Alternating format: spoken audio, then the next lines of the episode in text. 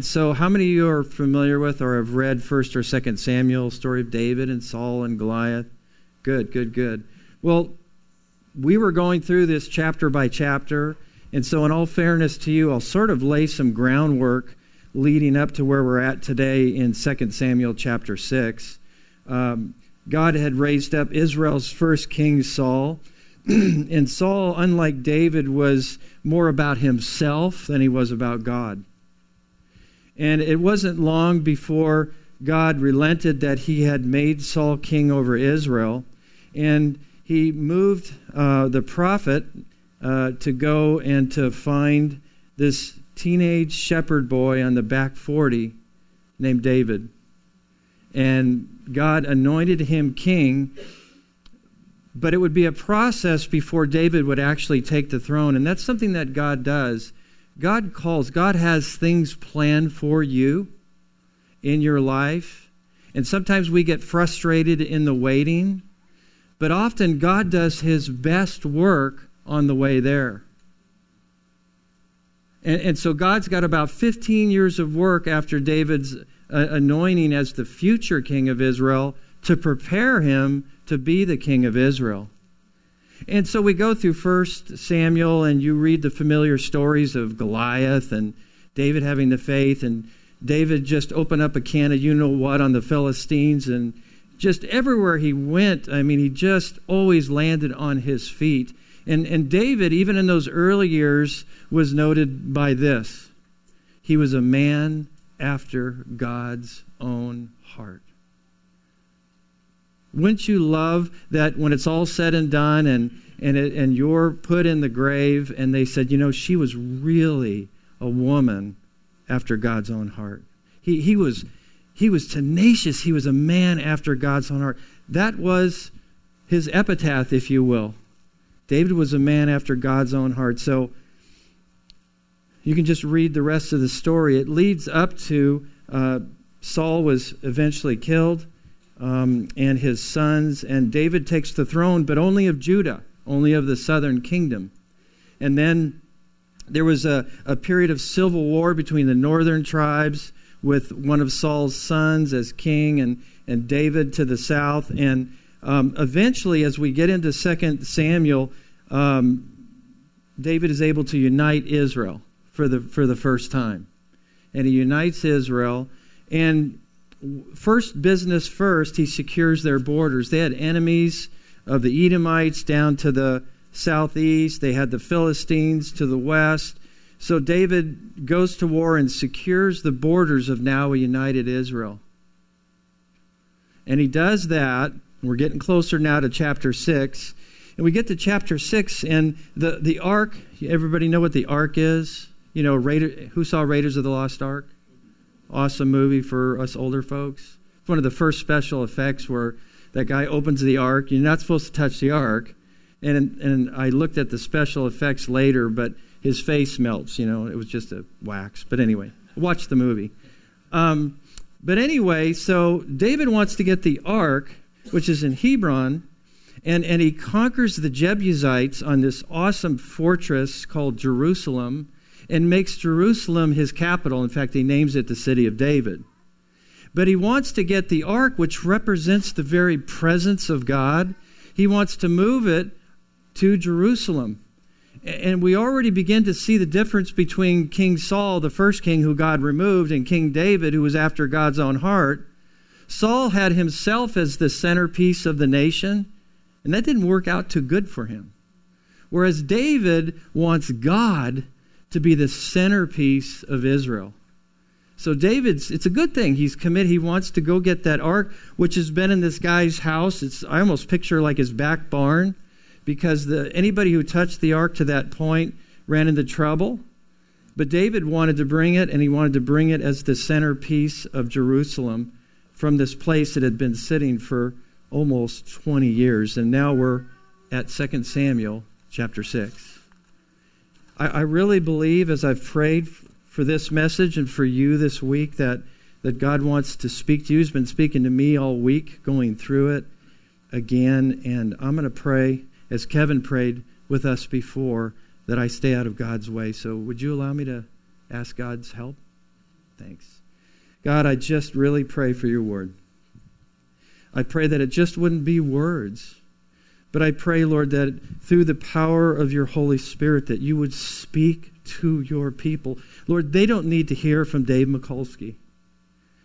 But oh God, I pray that your people would be fed today because they've heard your voice. They, they've, they've drunk deeply, Lord, of you and your word today. And I pray for all of us that we'd walk out of this place not, not in awe of anyone else, not in awe of Franklin City Church or Dave or Grant or Gary or anybody else, but we would all walk out of this place. Lord, please hear my prayer in awe of you. In Jesus' name, amen. So I hope everyone is there. 2 Samuel chapter 6. By the way, you did an awesome job reading those hard Hebrew words. So in verses 1 through 4, David again gathered all the chosen men of Israel, 30,000, and David arose and went with all the people who were with him from Baal Judah to bring up from there the ark of God, which was called by the name of the Lord of hosts, who sits enthroned on the cherubim. Remember, the ark represented the very presence of God. And they're wanting to move it as the centerpiece of Jerusalem. Verse 3 And they carried the ark of God on a new cart. I want you to note that and brought it out of the house of Abinadab, which was on a hill. And Uzzah and Ahio, the son of Abinadab, were driving the new cart with the ark of God, and Ahio went before the ark. So in verses 1 through 4, Uzzah and Ahio, who which were Levitical priests, and the Levites were the only one to have anything to do with the ark in terms of getting close to it or moving in it, were moving it with all the house of Israel, and they were worshiping God as they went along. Now we get to verses 5 through 7. And David and all the house of Israel were celebrating before the Lord with songs and lyres and harps and tambourines and castanets and cymbals. Verse 6. And when they came to the threshing floor of Nacon, Uzzah put out his hand to the ark and took a hold of it, for the oxen stumbled. Verse 7 And the anger of the Lord was kindled against Uzzah, and God struck him down there because of his error, and he died there beside the ark of God. Everything seems to be going well. They come to this threshing floor of a guy named Nacon, and the oxen and the cart stumble. So Uzzah reaches to steady the ark. Good thing, right? He's trying to keep it from falling to the ground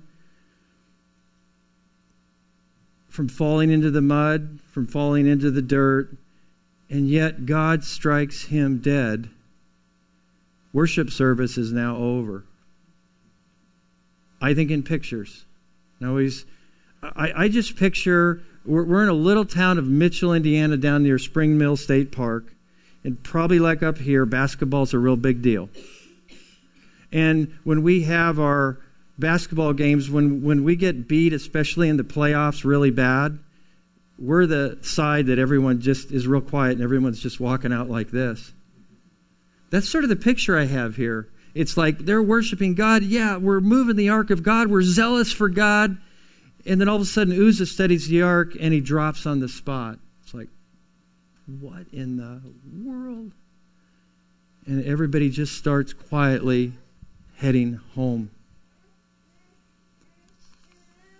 So, what happened? Well, the first thing that happened is David got very upset at the Lord. It's almost like, what gives here, God? This guy's just trying to do his job. He's just trying to do you a favor, and you strike him dead? You know, we all talk about the sovereignty of God, especially in churches like ours. We love the sovereignty of God, but when the sovereignty of God and a, brings forth a difficult providence, we often are like David. What are you doing, God? I'm trying to serve you here. I remember a, a story of Carly's sister, Jeanette. We were part of a church plant and we had moved and given up a lot for the Lord. And, and we went into the hospital, and Carol was in labor a long, long, long, long time. And uh, eventually they had to. Uh, what what happened is, and I don't want to get gross here, but the womb and all that tore. Jeanette went into the and it was horrible, and we almost lost Carol and uh, Carly's sister Jeanette. And here I was serving the Lord, and I was. I'm just going to admit to you, I was angry at God. What in the world are you doing, God? I almost lost my wife, almost lost my precious baby. I just don't get this. And it was interesting because we had to stay in the hospital because of the trauma. And on the fourth day, which we would have normally gone home in what, a day or two at the most, that was back in the olden days when you'd stay a little while. Jeanette was in ICU, and a nurse was holding her at four in the morning, and she stopped breathing and went blue. And the doctor told us that had we gone home, we would have got up that fourth morning and our daughter would have died of sudden, been dead of sudden infant death. You know what I did? I asked God for forgiveness for questioning his good providence. We so often bring God to account when things don't make sense to us. And this didn't make sense at all to David. So, why did God take Uzzah out? What was he guilty of? Well, the first thing he was guilty of, he ignored God's law regarding the ark. In the Levitical law, it was very clear of how to transport the ark. It was never supposed to be on a cart. There were rings on the side of it, and there were these rods that went through, and they were to carry the ark and, and they were never to touch the ark. God has already been very, very clear on how the ark was to be moved. So that was the first thing they did wrong. And, and the second thing is the priests were to do the moving, and the priests were to be very familiar with God's law. And what I believe is going on here, by the way, Uzzah and Ahio were Levitical priests, and they were part of a particular family that were supposed to know how to move the ark. Their family back in the wilderness wanderings were the ones that had to pick up the ark because Israel was moving all the time. But the parents hadn't done their job of training the children in the way that they should go, and I think Uzzah and Ahio were ignorant of God's law. Just brings a little side note, parents. Deuteronomy says that we're to, we're to teach our children. We're to raise them up in the things of God. Ultimately, what they do or don't do is up to the Lord, but we're to, you're to do your part. And, and I think these two Levitical priests didn't know or were ignorant of God's law. I got a ticket one time, you know, where you come in and it's a double line. And I was, I'm typically impatient when I drive, I admit it. But I, I crossed the double line just to get in the left turn lane, and all of a sudden the lights were on behind me. And the guy just, you know, I don't know why, like, my wife can cry herself out of every ticket. They've got it half written out by the time they get to my window. But I just said, Officer, I really didn't know you couldn't cross that double line to make a left turn when it's clear. And he goes, Ignorance of the law is no excuse. And he just kept riding. The law is the law. And so I think these guys were ignorant. It's like you've got one job to do, and they didn't know how to do it. And I don't think God was arbitrary then in enforcing a clear command of how the very presence of God, the holiness of God, is to be approached. We get really casual. You guys, in the new covenant, do you realize that the priest in the Old Covenant would only go into what would be the presence of the Lord, the, the inner sanctuary, the holies of holies, once a year? And they would tie a rope around his waist just in case he forgot a couple sins. So that if God dropped him, they could say, You go in, Bill. No, Ted, you go in. No, I'm not going. Oh, yeah, there's a rope. Let's pull, let's pull him out of there. Why am I saying that? God is holy. And Jesus died to pay the penalty for our sins. That's why the, the, the, the, the uh, veil was rent from top to bottom when Jesus was crucified. And that's how Jesus has made a way to come into the Holy of Holies. But God is still holy, folks. And the only reason you and I are there and can come into his presence is because what Christ has done for us. And if, and, if, and if we come on our own merit, remember the old, for you older folks like us, remember the old Bugs Bunny and Wile E. Coyote and the lightning would hit and all of a sudden, whew, that's what would happen to us if we came into the presence of the holiness of God on our own merit apart from Christ. These guys had forgotten that. God had been very, very clear on the standards of worship, how to handle the presence of God. And I read these Old Testament stories, and it just makes Jesus so much more precious.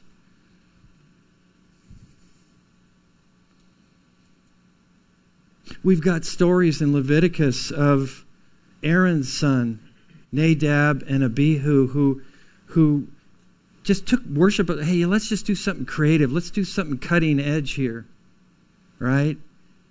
And God dropped them on the spot.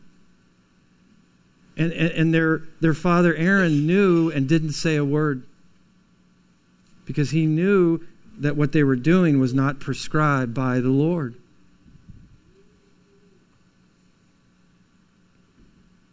said Aaron kept silent. How many of you are familiar with Acts 5 Ananias and Sapphira. Anybody familiar with that story?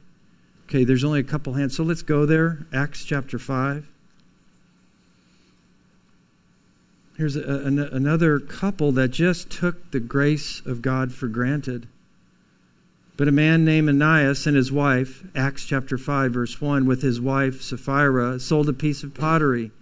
And with his wife's knowledge, he kept back for himself some of the proceeds and brought only a part of it and laid it at the apostles' feet.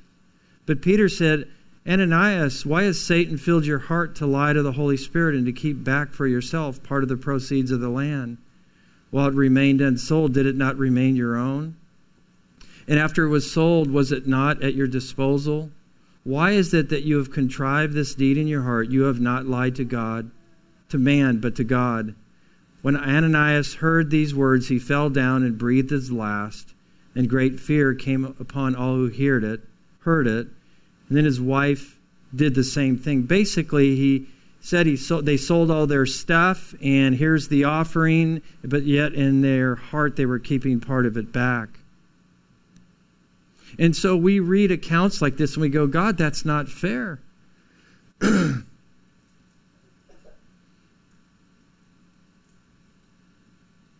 But God's word and his law is still God's word and God's law. In fact, if God didn't enforce the law, he wouldn't be God. He'd be lying. He wouldn't be truthful to his own word.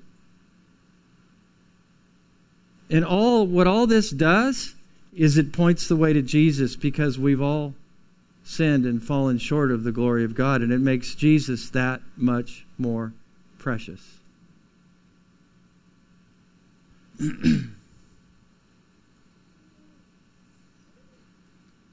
we get like David. And we get upset at God when things don't match up the way we think they should match up. When things aren't fair with what we think fairness should be. And, and, and I see this all the time. One of, one of our ministries down south for, for years has been biblical counseling. And I'm talking about professing Christians, how we, and I say we, justify what we do. We sort of take advantage of the grace of God. Lord, I, I know the Word of God says this, but I really feel in my heart. Lord, I know your Word says not to be unequally yoked with an unbeliever, but I'm so in love, I'm going to move in with her, I'm going to move in with him and we justify and we take advantage of, of God's grace. We forget God's justice. It might be something really simple like I worked overtime last week, so when I go into the stationery room at work, I'm just going to grab these pens because by golly, I've earned it. And we just take them home. You know, I was doing the mess, this message this week, and, and, you know, one of those little things is like, no, that's the church's. You do not own that.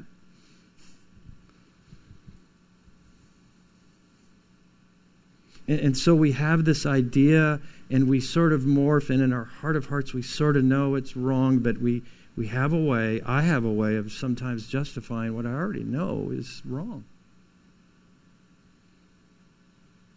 And, and people do this in worship, and churches are doing this. This is why Paul wrote to the Romans in Romans 10. You don't have to open there. It says, Brothers, my heart's desire and prayer to God for them is that they may be saved. For I bear them witness that they have a zeal for God, but not according to knowledge. For being ignorant of the righteousness of God and seeking to establish their own, they did not submit to God's righteousness. So you have people that are zealous, religiously zealous, but not according to God, not according to knowledge. I mean, we've got religious people taking airliners and driving them into the side of buildings in the name of God. That's religion. And we have churches doing some you guys I just I was preparing this message and really praying for you and praying over this and I opened our local newspaper down by us. I don't know if they the churches do this up here, but this church had this big ad in our local paper and it says, "Please come to our church Sunday. It's Bless Your Pet Sunday." I'm like, you, you're kidding me, right? Is this like a joke? I'm, I'm, I can't find that in here. Bless your pet Sunday. Where is it? You see, we, we do things in the name of the Lord. There's a zeal for God, but not according to knowledge. So, where does this all come from? It's our third point David, Israel needed to understand that God is holy, just, but he's also a God of grace and mercy. Uzzah, now this is important, folks. Uzzah's touch represented his failure to understand God, God's law, and his own sin. And, and watch this. Uzzah saw the ark. I, I wish a couple people wouldn't have left because this is the part I really want to. So those of you who have left, you can tell them that we, we tur- we're turning it toward Jesus here, okay? But listen to this. Uzzah saw the ark heading toward the dirt, so he reached out because he assumed his hand was less dirty than the ground. But the dirt has never sinned, lied. The dirt never rejected God's authority. In fact, the dirt had always done its job since it was created in Genesis 1. J.D. Greear really summarizes this here, so I'm just going to quote him. Dirt could never pollute the ark of God, but the touch of a sinful man could.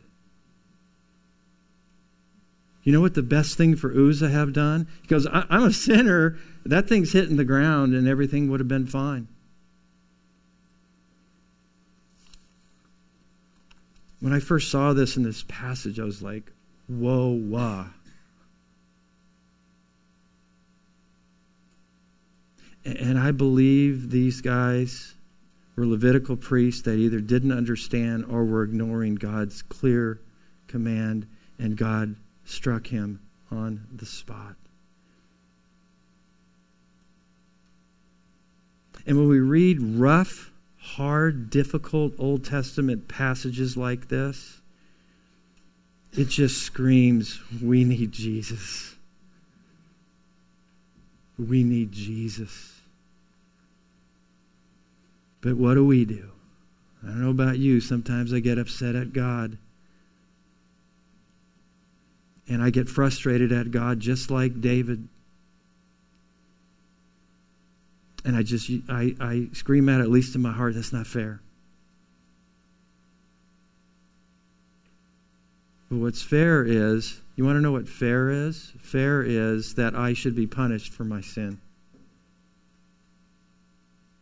Fair is, I deserve eternal hell for my sin apart from God. But in while we were yet sinners, what did he do? Christ died for the ungodly. Now, I got a really good story. I normally just read stories and I say, hey, here's a story from R.C. Sproul, but this one's so good I don't want to mess it up. So I'm going to read you a really cool story from R.C. Sproul. Anybody here know who R.C. Sproul is? He's just an awesome guy. Um, but let me just read this for you, okay? Just bear with me. It's a little long, but it's, it's worth it because it really illustrates what I'm trying to say here. He writes this My favorite illustration of how callous we have come with respect to mercy, love, and the grace of God comes from my second year of my teaching career when I was given the assignment of teaching 250 college freshmen an introductory course to Old Testament. On the first day of class, I gave the students the syllabus and said, You have to write three short term papers, five pages each. The first one is due on September 30th. And when you come to class, you need to turn that paper in. The second one's going to be on October 30th, and the third is due November 30th. Make sure you have them done by the due date because if you don't, unless you are physically confined to the infirmity or the hospital, or unless there is a death in your immediate family, you will get an F on your assignment. Does everybody understand that? And he said the whole class said yes. On September 30th, 225 of my students came in with their term papers. There were 25 terrified freshmen who came in trembling and said, Oh, Professor Sproul, we didn't budget our time properly. We haven't made the transition from high school to college yet like we should have. Please, please, please don't flunk us. Give us a few more days uh, to get our papers finished. Sproul writes, I said, Okay, I'll do this for you once. I'll let you have three more days to get your papers in, but don't you let this happen again. So, guess what happened? October 30th came around. This time, 200 students, remember there's 250 students in the class, 200 students came with their term papers, but 50 didn't have them. And I asked, Where are your papers? They said, Well, you know how it is, Prof. We're having midterms. We have all kinds of assignments for other classes. Plus, it's homecoming week. We're just running a little bit behind. Please give us one more chance. I asked, You don't have your papers? Do you remember what I said last time? I said, don't even think about uh, not having one this time. And now 50 of you do not have them finished. Oh, yes, they said, we know. I said, okay, I'm going to give you three days to turn your papers, but this is the last time I'll extend the due date. You know what happened? They all started spontaneously singing, We love you, Professor Sproul. Oh, yes, we do. We love you. And, and he goes, at that point, he goes, I was the most popular professor on campus. But then came November 30th. This time, 100 of them came in with their term papers, but 150 of them did not. And I watched them walk in as cool and casual as they could be. And I said, Johnson, do you have your paper? No, I don't. Don't worry about it, Prof. I'll have it done in a couple days. And then I picked up, he said, the most dreadful object in a freshman's experience my little black grade book. And I opened it and I asked Johnson, So you don't have your term paper? He said, No. I said, F. And I wrote it in the grade book. Then I yelled out, Nicholson, do you have your term paper? No, I, don't have it. F. Jenkins, where's your term paper? Uh, I don't have it either. F. Then out of the midst of the crowd, somebody shouted, That's not fair.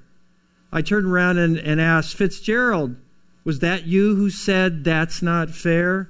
He said, Yeah, it's not fair. I asked, Weren't you late last month with your paper? Yeah, he responded. Okay, Fitzgerald, I'll tell you what I'm going to do. If it's justice you want, it's justice you'll get. So I changed his October grade to an F. And when I did that, there was a gasp in the room, and I asked, Who else wants justice? Are there any takers?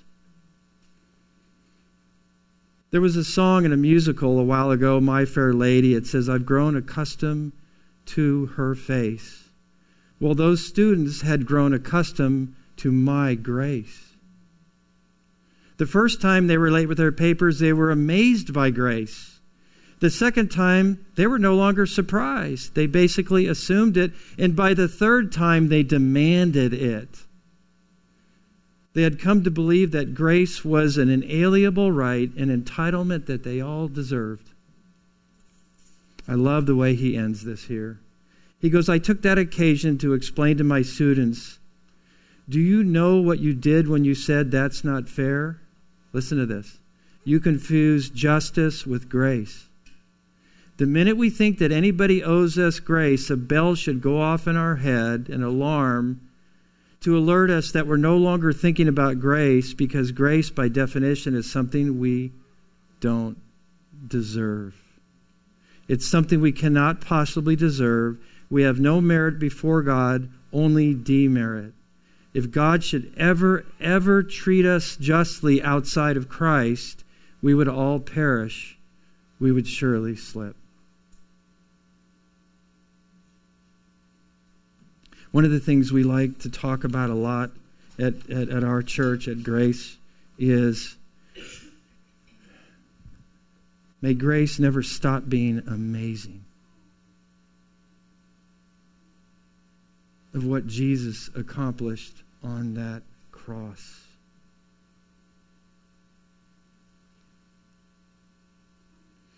So this doesn't end with Uzzah's dropped on the spot. God's wrath, but God moves now in verses 10 through 14 toward grace and mercy. Verse 10, they all sort of leave the ark at the household of Obed Edom and, like, and we're just going to sort of go home now. And, and, and then in 11, God blesses with the ark at Obed Edom's house, he blesses his home. David hears about the ark in Obed Edom's home and being blessed. And David, I think, probably with the Levitical priest, did some law study. Okay, what does God? Rec- oh my gosh, you're not supposed to move it in a cart. Oh my goodness, the law says, actually, it was more like this. The law says we're not supposed to touch it. Oh my goodness, we're supposed to have worship and sacrifice all around the. And so they studied God's law. And, and, and in verse 12, David and the priest in Israel goes back to get the ark, but this time they do it right. Verse 13 says they bore the ark. So it was no longer on a cart. They're doing it right. They're doing it God's way. And God blesses them, and they bring it to Jerusalem, and there's joy and music and worship and singing. Did it right. Do you realize that you and I were made for God's glory? One of the things I always tell counselees, like usually the first or second session in my office, and I go, This is a trick question. So, you ready? You know, I wink. It's a trick question. Is the goal of counseling here to make your problem go away? Is, is the goal of our counseling here to fix your marriage? And they go, no. I go, yes. I usually have candy and like, you know, kids' church, throw, throw some butterscotch candy, or really Werther's. I love Werther's. I go, yeah, you got it. I said, the glory, and they usually have Isaiah 43 7 open in front of them. And it's that you and I and they are made for God's glory. I said, here's the deal. As you start being more about big God, because right now it's big you, small God, but we're going to make it big God, small you, and, and what you do and how you do it is going to be for His glory. Now you get to the a right motive. And now you have the power of heaven to work on your marriage. So the glory of God is what's the main deal here. It's the main point. And when you do that, guess what will happen? Your marriage is going to get fixed. Guess what? Guess what will happen? You're going to start finding your joy in God and not porn.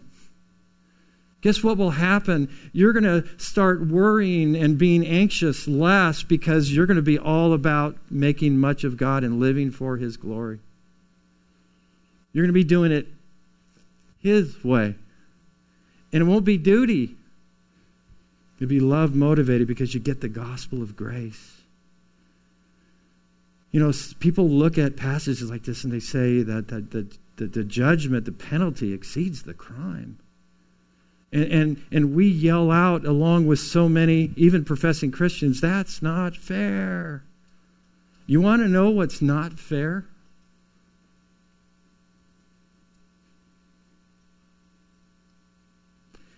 Jesus, the innocent, dying in our place for our sin. If anybody could yell, that's not fair, it'd be Jesus. Sinless Savior dying instead of you and me. We deserve the wrath, and yet God poured out his wrath for our sin on his Son. That's unfair.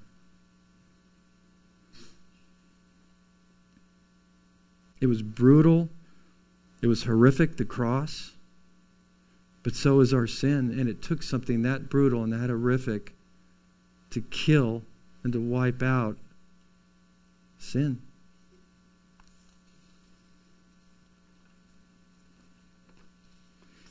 As we look at this, I, you know, I looked at, you know, I, I looked through some of my sermons I preached 20, 25 years ago, and it's like, I just preached through. So you need to just try harder. You know, you need to not smoke or chew or go with girls who do. You know, that's an old saying. Let's close in prayer. And, and I totally missed Jesus. I'm like, oh, Lord, forgive me for some of those early sermons when I had hair. Oh, this just screams Jesus. You see, somebody's got to die. And, and it's either going to be us, like Uzzah, for our sin, or it's going to be on someone in our place.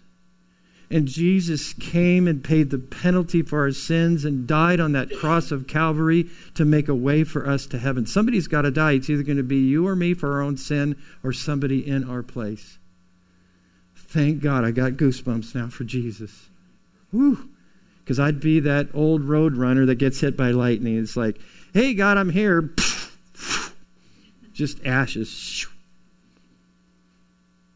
And on that day, folks, when I come before God, I'm not going to go pretend this is the, the throne room and here's God here. I'm not going to walk in and just going, hey, man, hey, Abba, Father, Daddy, God, you know, yeah, what, what, what are you here for? Man, I gave up a really good job and planted a church and did all this stuff. And, and oh, no, no, no. Oh, no.